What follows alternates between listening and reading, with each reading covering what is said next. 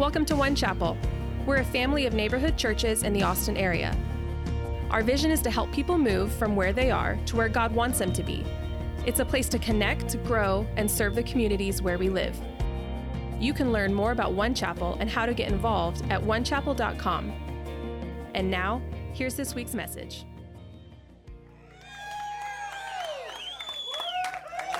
Stop that.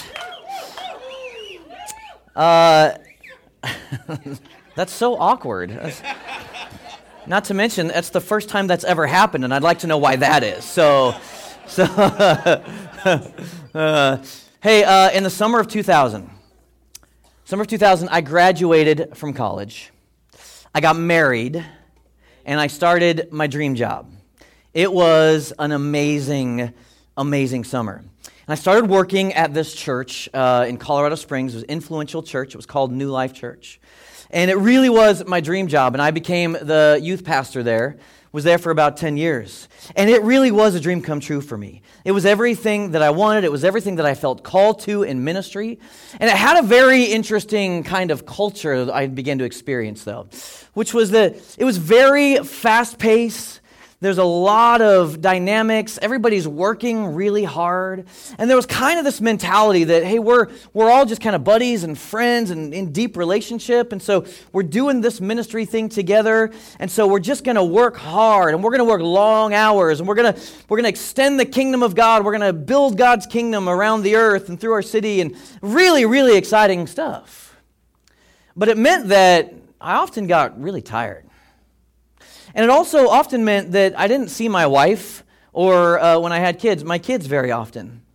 And there was even kind of this mentality that they would, would kind of say, yeah, but, but now is the season, now is the time when we're young and we're really building the kingdom of God, and, and you, can, you can kind of see your family later. Nobody ever necessarily said that out loud.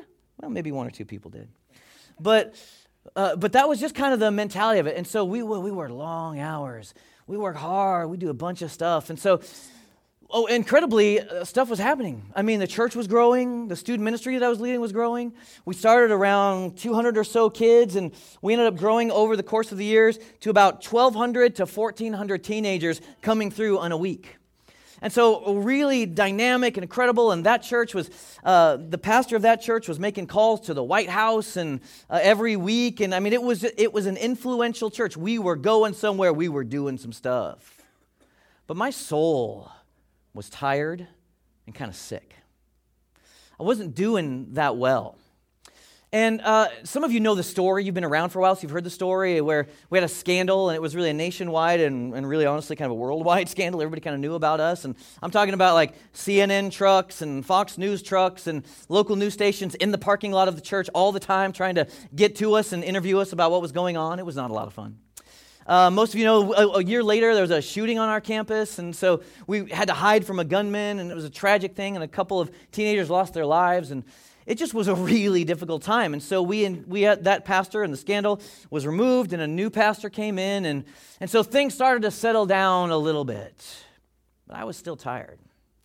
And so that pastor actually gave everybody who had been at that church for seven years a sabbatical, a season of rest.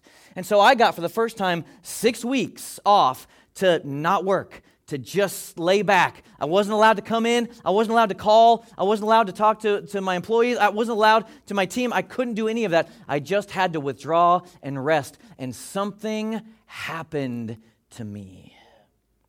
I saw my family really for the first time. I saw my wife and my kids for the first time. And I can tell you that God did such a deep work in my heart that I've never been the same again. And my love for my family and my commitment and priority to them has, has never, it's never gone back again. I've started to see better what the priorities are supposed to look like and how you're really supposed to live this Christian life. Am I saying that I'm perfect? Well, yeah. No. no, I'm far, far from it. I'm far from it, but I'm learning and I'm growing. And so today I want to talk to you about what happened to me and what I hope can happen in your life. Most of you know we've been in this series called Work Life, and, and we're finishing it today. And we've talked all about how work is so important and how, how God created it and designed you to do it, and it's a good thing. And we've talked about how how He wants to partner with you in the earth. And we've talked about last week how you've got a dual vocation to go out and make culture, but also to go and make disciples. It's really kind of transformed the way that I've thought about my work week, and I hope it's done the same for you. But we've read this verse, Genesis 1 26 through 28. Then God said, Let us make mankind in our image, in our likeness, so that they may rule. Everybody say, rule. Rule, rule over the fish in the sea and the birds in the sky, over the livestock and all the wild animals, over all the creatures that move along the ground. So God created mankind in his own image. In the image of God, he created them, male and female, he created them. God blessed them and said to them, Be fruitful. Thank you, Jesus. And increase in number Fill the earth and subdue it. Rule over the fish in the sea and the birds in the sky and over every living creature that moves on the ground. And we've kind of encapsulated this series with this one phrase. That word there, to rule. To rule means to actively partner with God in taking the world somewhere. And that is where He purposed and destined for it to go. So, honestly, the reality is most people are really good with work. Most of us kind of get it. In fact, many of us are too good at work. we do even a little bit too much of it. If you walk around and you just ask somebody on the street, "Hey, how you doing?" What's the most common response? Good. I'm good, but busy. I'm so busy. Oh, so many things going on. I'm so busy. Which really what we're all kind of trying to communicate is I'm so important. I'm doing a bunch of stuff. Like I'm in it. I am big time. I'm going. I'm shaking. I'm, I'm, I am needed. Nobody ever says, little bored, frankly. Nobody ever says, I've been watching a lot of Netflix. Spent about an hour and a half on Instagram. Uh, you know, just kind of enjoying my boring, mediocre life. Nobody says that. We all say, I'm busy, I'm needed, I'm important, I'm doing stuff. The reality is, is that workaholism has kind of become a badge of honor in our culture. We work hard, we're busy, we're busy working. Most people work more than 40 hours per week. It's become an easy thing to do, and it's because our office is now right here in the palm of our hand in our smartphones. And so, where you used to have to go to the office, you used to have to open up your computer or you know get some paper out or whatever. Uh, we used to have to. Now your office just comes to you. Your office shows up. Your email shows up, and people want to talk to you through Slack, and they turn the lights off on you, and and they're trying to get me to hurry or something. I don't know. So your, your, all of your work is coming to you, and it's doing that day and night. Most of us, we wake up in the morning, and the first thing we do is pick up our phone and check it. Most of us, the last thing we do before we go to bed is we take that phone out, we go through the last emails, and we put it away, and then we sleep oh so good. We're busy working. Studies show that Americans work more per year than most nations. We work 137 hours more per year than the Japanese. We work 260 hours more per year than the British. We work 499 hours more per year than the French. But that's the French, so does it really count? I don't know. It doesn't matter. we work more than just about everybody. 37% of Americans take less than seven vacation days a year. That's approaching half. Less than seven vacation days a year. Only 14% of Americans take two weeks of vacation a year. Just 14%. And 20% of us stay in touch with work while we're away on vacation. You're doing it wrong.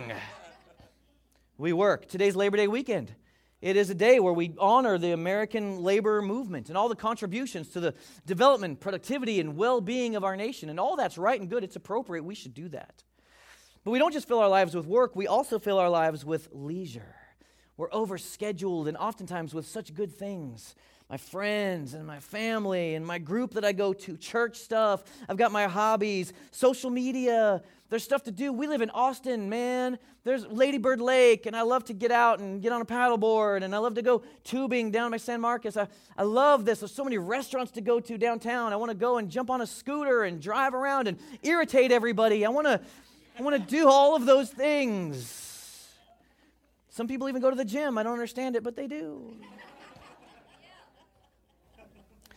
The reality is, we don't have an issue with work, we have an issue with rest.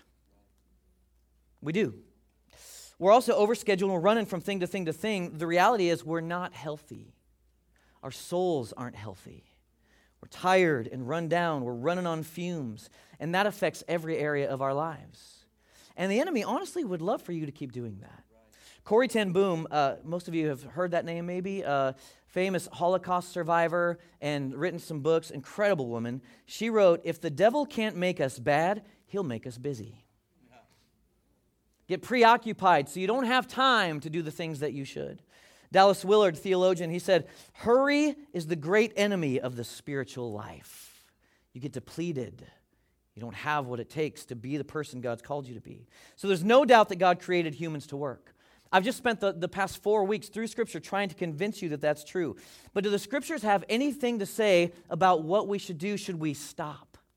Do the Scriptures have anything to say about us resting? Well, the reality is, yes, they do.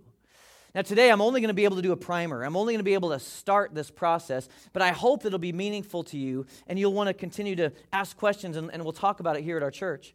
But Genesis 1 31 says, Then God looked over all he had made, and he saw that it was very good. And evening passed, and morning came, marking the sixth day. So the creation of the heavens and the earth and everything in them was completed. On the seventh day, God had finished his work of creation, so he rested from all his work. And God blessed the seventh day, declared it holy, because it was the day when he rested from all his work of creation. Now, we already know that God is a worker. He goes to work and he's creating all of this beautiful world, and in fact, all the cosmos, and he makes animals, and he makes man, and he makes woman, and it's all very good. And then after six days, he finishes this work of creation. And you thought your week was productive. He finishes, and then after he's done working, God rested. I just need you to look at those two words really quick. God rested. Yeah, but Brent, I'm an entrepreneur, man. I got to go. Now, my, this thing, this startup is not going to fly unless I. No, God rested.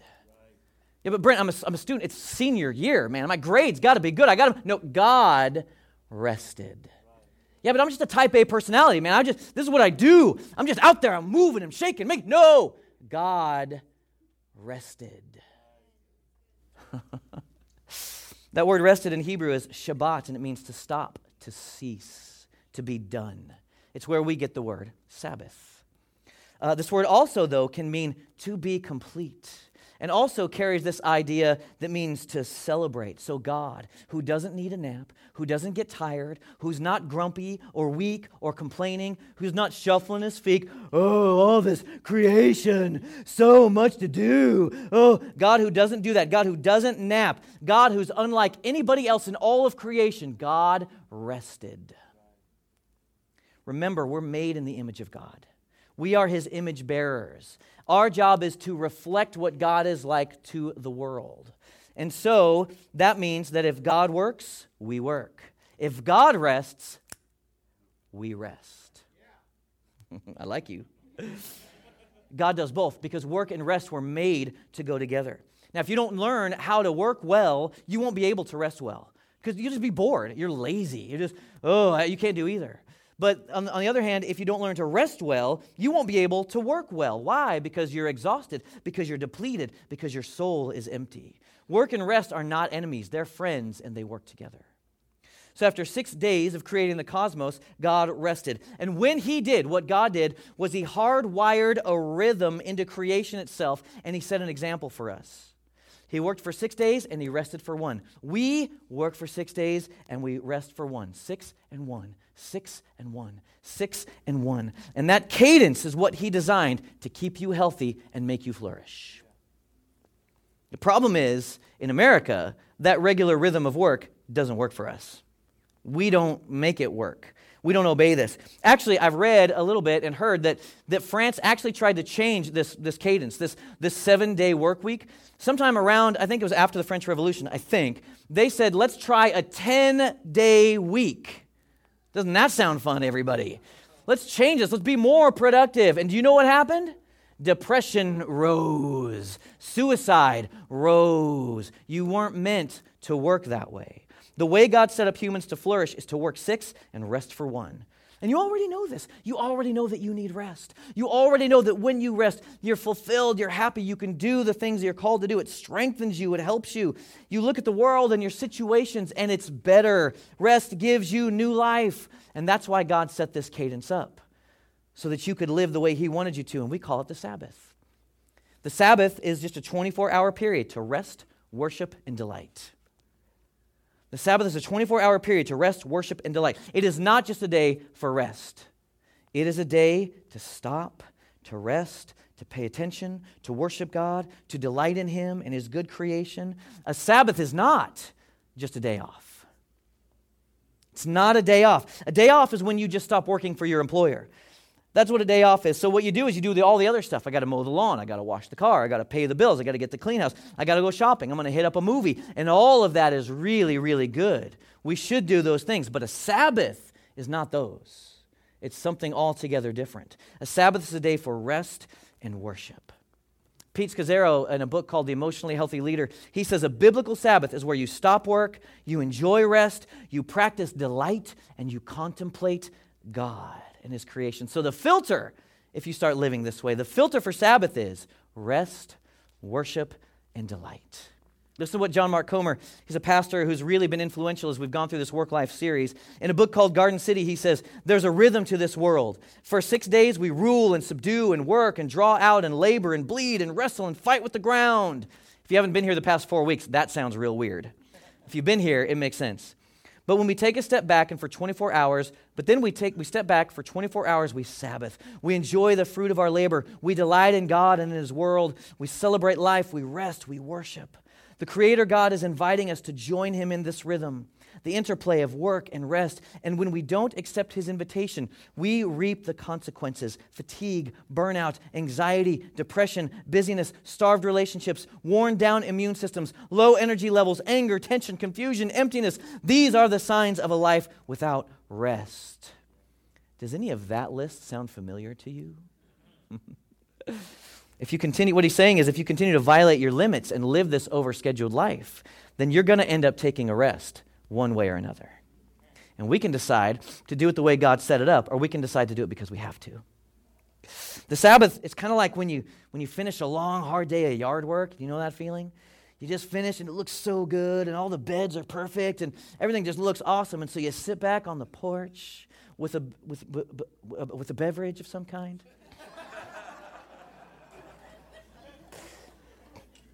and you just look at it and go, oh. That's so good. I'm so, I'm just enjoying this moment, I'm just enjoying what's been done, and you delight. You're present with God and with your family. You stop performing and producing. You don't try to accomplish anything, and you don't have any guilt. So, one of the first places we see this show up, of course, is in the Ten Commandments. And they get kind of bad rep- reputation, the Ten Commandments, because people think it's just a bunch of rules, a bunch of do's and don'ts. But of course, it's so much more. These showed Israel how they were supposed to live as God's people. And so they're found in the Torah, the first five books of the Old Testament. And Torah is a word that basically means teachings, or some say law. So here it is in the Ten Commandments, Exodus 20, verse 8 Remember the Sabbath day by keeping it holy. Six days you shall labor and do all your work, but the seventh day is a Sabbath to the Lord your God. On it you shall not do any work, neither you, nor your sons or daughter, nor your male or female servant, your animals, nor any foreigner residing in your towns. Six days you shall labor and do all your work. For in six days the Lord made the heavens and the earth, the sea, and all that is in them, but he rested on the seventh day. Therefore the Lord blessed the Sabbath day and he made it holy. So here in Exodus, these Ten Commandments, the Sabbath, it's rooted in the story of creation. It's rooted in this story and then how God stopped and rested. So the Sabbath is about rest, it's about delight, it's about worship. But did you know there are actually kind of two Torahs and two versions of this Ten Commandments? The first one is this one. It's given to Israel when they left Egypt. And of course, they go out and they wander around in the desert and they made a mess of everything. They didn't do what they were supposed to do, and everybody all dies off. It's a wonderful tale. But four decades later now, a new generation is ready to go into the promised land. And so that's when this second Torah was written. It's in Deuteronomy. And Deuteronomy is from two Greek words that basically mean second law. Are you with me, everybody? And so essentially what we're reading, it's a sermon, and it's Moses, and he's preparing the next generation by retelling all the old stories. So you get two versions of the Ten Commandments, Exodus and Deuteronomy, and they're almost exactly the same, but they have two different endings. So, 40 years after those 10 commandments that we just read, after leaving Egypt, they're wandering through the desert. Moses stands up now and he says in Deuteronomy 5 Observe the Sabbath day by keeping it holy. As the Lord your God has commanded you, six days you shall labor and do all your work, but the seventh day is a Sabbath to the Lord your God. On it you shall not do any work, neither you, nor your son or daughter, or male or female servant, nor your ox, your donkey, or any of your animals, nor any foreigner residing in your towns, so that your male and female servants may rest as you do. Now listen, he says, Remember that you were slaves in Egypt. And the Lord your God brought you out of there with a mighty hand and an outstretched arm. Therefore, the Lord your God has commanded you to observe the Sabbath day. So here, it's not rooted in creation like it is in Exodus. Here, it's, it's rooted in something completely different the Exodus story. And actually, this, he says the Sabbath is an act of defiance against Egypt and the Pharaoh and slavery. John Mark Comer says, At Sinai, it's a way of saying yes to God and his world. That's what we do. In Deuteronomy, it's a way of saying no to Egypt and its system. At Sinai, it's an invitation to join God in his delight. In Deuteronomy, it's a warning to stay away from Egypt's way of life. What are we talking about? Well, in Egypt, the Israelites were slaves, obviously. There was no rest. Slaves don't get to rest, slaves don't Sabbath. So they work and they produce and then they die. Rest is not an option. So, as you read through Exodus in chapter 5, you can see these demands that are placed on them. And just over and over get back to work, do your work. Um, you're going to get less straw. You got to go find your straw, but your workload is not going to be decreased. All these things go, go, drive, drive, do, do, produce, produce. So, it wasn't just the Pharaoh that was driving them, it was really the entire economic system of Egypt. So they're working, they're making bricks to build up cities, and just so Egypt can store all of their excess. It's disgusting, actually. And it was never enough, always more. Produce, get more, make more, build more, work more. Does any of this sound familiar to you? Work harder, work longer, work faster, produce, make more. You got to get more. You're only as good as what you produce. You got to make sure you get your quota for the day. This is how many of us live in America today. So we don't call it Egypt anymore. We sometimes just call it business. you might call it consumerism. You might call it capitalism. You might call it Black Friday. You might call it 0.5% financing. You might call it credit. And you see it everywhere you go on your phone, on TV, as you walk through the store driving down the road, Egypt is still screaming at you. Egypt is still telling you you got to work more, you got to own more, you got to get more, you got to have more. Who cares what it costs you? Who cares where it comes from? You deserve it. Go out and get it. You don't have enough. You need some more money. Listen, I love this country. I'm so incredibly thankful to live here in America, but I think we may have fallen prey to this. Moses says in Deuteronomy, Remember, you were slaves in Egypt. Well, that's pretty dumb, Moses. Honestly, that's ridiculous. Like we're going to forget. Why is he saying that? Because the truth is, we're kind of addicted to Egypt. We're kind of addicted to the production. We sort of like it. I got to produce or I don't amount to anything. I mean, my work is my identity, my work is who I am. My house is not big enough. My car's not nice enough. My phone's not new enough there's a little bit of Pharaoh in all of us. This endless desire for more. Work more, produce more, get more, bigger and better. So God sets the Sabbath so that we can leave the system of Egypt behind. You don't have to work anymore. You don't have to produce today. You don't have to do what the slave driver tells you to do. It's freedom from having to produce, freedom from finding my identity in my work, freedom from the endless desire to have something bigger and better. Amen. Look, we work more than ever before, and we have more than ever before. We actually make up 22% of the global economy, but only have 4% of the population. Oof. Since 1950, the per capita income has tripled in America. And the average American home has jumped 1,000 square feet from about 1,300 to 2,300 square feet. And anything less than that, we're like, oh, that's too small. The average family, though, has been cut in half from 4.32 to 2.58. Whoever's got 0.58 kids, I'm not sure how that works, but, but that's what the stats say. They don't lie. We have all of this, but even with all this, we're more depressed than ever before. 250, $250 billion per year spent on prescription drugs. Antidepressants are the second highest prescription after cholesterol medication. We got issues. one in 10 people are on antidepressants, and really it ends up being more like one in four over a lifetime. And looks, that's, that's not a problem. People sometimes need that. I get it. But mental illness, bipolar disorder, schizophrenia, ADHD, they're exploding across our country. We work more than ever before, we have more than ever before, and we're miserable. It's Egypt all over again. Because what happens is you get stuff and it's just like Christmas. You're like, oh, it's so good, but I didn't realize all the things that I now need.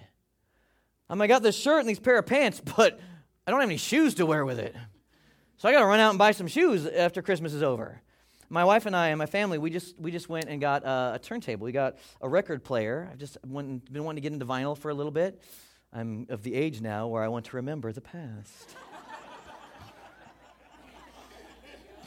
Thankfully, it's a seemingly hip thing to do, so I'm hitting both. So we go out and we buy this record player, and I set it up, and it's like, oh, that's so nice, but, but I need records. I got to go get records. I need more. I got to have more. Do you see it? Like, this is exactly how it works. So Moses wants them to remember you were slaves in Egypt. Not you were slaves in Egypt, you were slaves in Egypt, as in, you're not anymore. The Pharaoh is dead. You're free. You don't live in that system anymore. Your value, your worth, it's not tied to your accomplishments. It's not tied to what you produce. The goal of work is not to get more, it's to partner with God and take His good world somewhere. He wants to set you free from it. So the Sabbath is about resistance. The Sabbath is about resistance to that thing, resistance to the system of the world, resistance to needing more, working more. The Sabbath is the way to say to God and to the systems of the world, to Egypt, I have enough. And more than that, I am enough. Just like I am. Sabbath is a way to break our addictions to production and stuff. Egypt is no more, and I'm enough just as I am. There aren't any slave drivers anymore, everybody, only the ones that are in your head. Well, my boss, oh, okay, fine. but really, it's the ones in our head that's driving us. But I am not what I produce. The quality of my life, my joy, my peace, it doesn't rise and fall with my income. Pharaoh is gone, Egypt is gone. I'm not a slave to any of it anymore. I am free. And now I'm a part of a different kingdom, and I serve a different king and he's a good king. And he works and he rests, and we're partners and we're taking his world somewhere. Sabbath is about rest and resistance. Team, why don't you guys come back on up and we're going to get cl- we're gonna close here.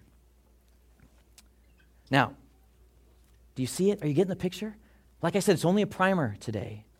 But I can tell you it's absolutely revolutionized my entire life and my emotional health. Now, there's all sorts of debate about whether or not we should keep the Sabbath. I know some of you are, are you're thinking it. You're like, well, one group says we don't have to do this. We're New Testament believers, Brent. I don't know if you know this. We're New Testament believers, so that's Old Testament law. We don't have to do that. The other group says, well, Sabbath actually predates Old Testament law. Sabbath actually predates sin. And I think all those arguments are so interesting and kind of fun to have, but they completely miss the point. Who cares? I don't care. Who cares? It's a gift from God. I get to rest. I get to stop. I get to be refreshed. I get to refuel my life. I get to pause once a week and say, I have enough. I don't need any more. I get to say, I am enough. I don't have to earn your love or favor, God. You take me just as I am without producing anything. I get to do this and I want to do this. It's a gift. It's a gift from God, and it still just stands as wisdom in our lives. And by the way, I do think even before God handed out the law, God rested. I think it predates. So Exodus 16 29 says, Bear in mind that the Lord has given you the Sabbath. Yes, it ends up as a commandment in the Old Testament, but it's also a gift. And I can tell you, as I was working in that church that I started this message with, I was unhealthy. And my performance, my, sorry, my identity was tied to my performance in that church. If I had a Wednesday night full of students and a bunch of stuff going on, then I was a success. I was good. I was God was pleased. The pastor was pleased. I was a good Christian. I was a good worker. Is that me? I was good. But if we had a down night, if there weren't kids there, then I was a failure. I'm a bad Christian. I'm a bad pastor. I, you see it? And some of you feel that way about your work. My identity is tied to what I produce and what I don't produce. My identity is tied to my income, my ups or downs. My identity is tied to what car I drive or how big my house is. Or... And so when I took that sabbatical, when I stopped and rested, what happened for me was the first week of that sabbatical, God reached into my heart because I wasn't able to produce anything. So I'm left wondering, who am I? I'm not producing now. I'm not even allowed to produce anything. I just have to go rest. And God reached into my heart and He pulled that performance out of my life. And He pulled that, that uh, need to produce out of my life and said, That's not your identity. You are a son of the Most High God, and that's good enough for you. And I've never been the same after it. And so every week, as my family and I, we Sabbath, I'm reminded of that truth over and over and over again. So I just want to give you a few things because people freak out. Whoa, what am I supposed to do? How do I do this? How am I supposed? So if you want to start the journey a little bit, I just want to give you a few things that might help you as you get started. Because people are like, well, how, can I clean the house? Should I not clean the house? What about exercise? I love to exercise. Should I exercise? Maybe I should. Maybe that's not rest. Maybe that's is that work? Can I go running? You could, but why would you? what about gardening? I love gardening. Can I garden? Don't worry about all that stuff. Some stuff is clearly work, you know, opening up your computer, checking emails, going to the office, building stuff. Some stuff is clearly rest, sleeping, laying in a hammock, um, reading a book that you love. But when you're not sure, just use the filter is this life giving? I don't think it's me because I'm sitting totally still. when you're not sure, just use the filter is this life giving? Does this allow me to rest, to worship, and to delight in God and His creation? Just use that as your filter and you'll be okay. If it does, then just do that thing. Rest and worship are kind of broad and they're free. But just a heads up, if you're going to do this, it will take you time to figure it out for you and your family. And it'll be a little frustrating at first. You're going to do it, and you're going to be so used to producing and working and fighting that you're going to stop and go, oh, I feel so bad. Brent, this is a terrible idea. Why did you even suggest this? I'm mad. I'm yelling at my kids. I'm fighting with my wife. It's because Egypt has to get worked out of you. And that production has to get worked out of you. This is not a day off. This is a day to rest, worship, and delight. And so, what you've got to do is, you've got to make sure to take some time and prepare for it. So, actually, what we do, we do this really weird thing. On, we take it on Friday. Sorry, we start on Friday night. And so Friday afternoon, we spend one hour and we just call it kind of the quick clean.